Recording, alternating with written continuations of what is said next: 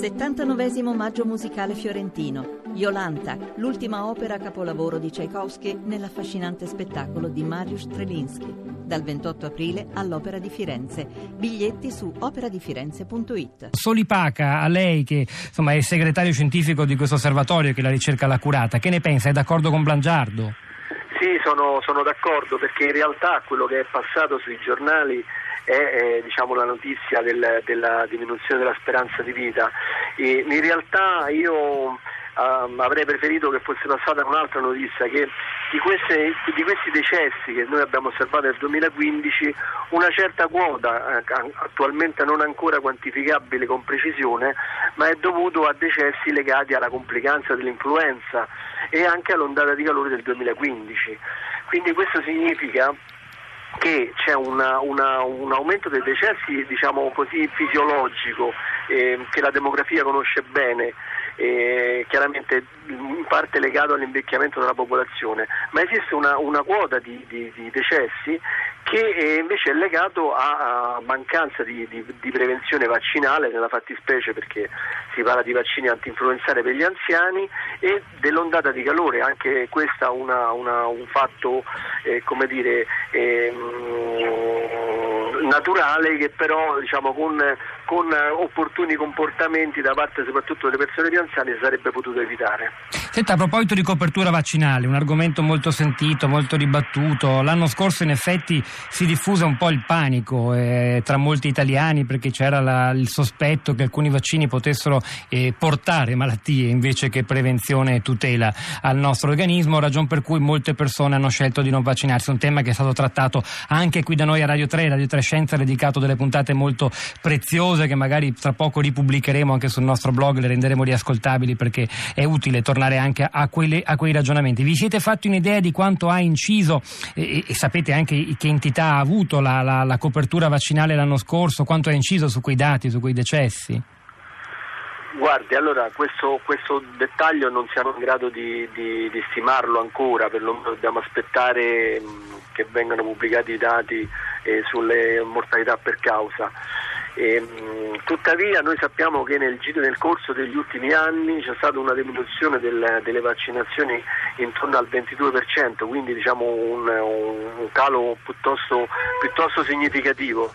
E, mh, e, questo sicuramente non è un fatto positivo, adesso, al di là degli esiti che questo poi ha provocato.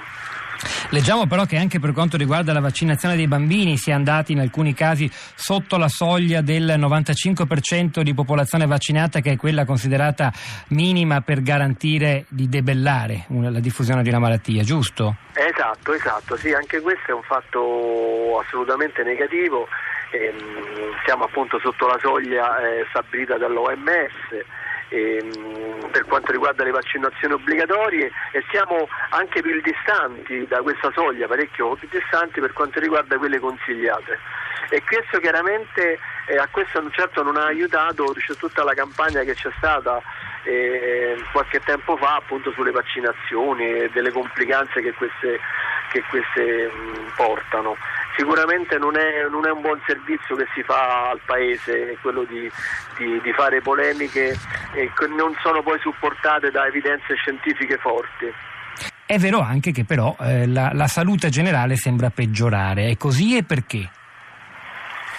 Sì, beh, allora la salute ehm, diciamo, almeno per quanto riguarda, noi abbiamo un, un, popolo che invecchia, quindi sicuramente noi dal punto di vista per esempio della cronicità non ci possiamo aspettare un miglioramento, nel senso che avremo sempre più persone in condizioni di, di cronicità anche grave. Ehm, poi c'è il, il dato relativo all'incidenza di alcuni tumori che sembra in aumento negli ultimi dieci anni sono aumentati eh, diciamo, in maniera sensibile eh, la, l'incidenza dei tumori alla mammella e al, eh, e al colon. quindi questo è un fatto che sicuramente non, non, non, è un fatto positivo e non lascia ben sperare. Per quanto riguarda gli stili di vita, ehm, allora noi quest'anno possiamo dire che diciamo, non sono peggiorati, diciamo però il problema è che la,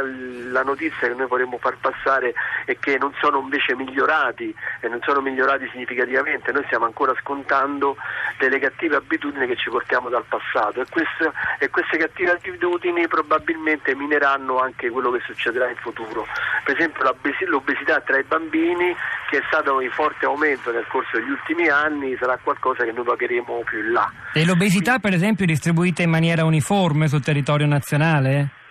No, direi di no, direi di no, nel senso che sempre una, una percentuale più elevata è sempre nelle regioni del, del mezzogiorno. E infatti anche questo, problemi legati anche ai divari eh, questa, questa, caratteristica sgradevole del nostro paese in cui eh, chi, sta, chi, appartiene a un ceto sociale più elevato eh, vive meglio, sta in migliori condizioni di salute, ha più opportunità, ha più accesso al, al, sistema, al sistema sanitario pubblico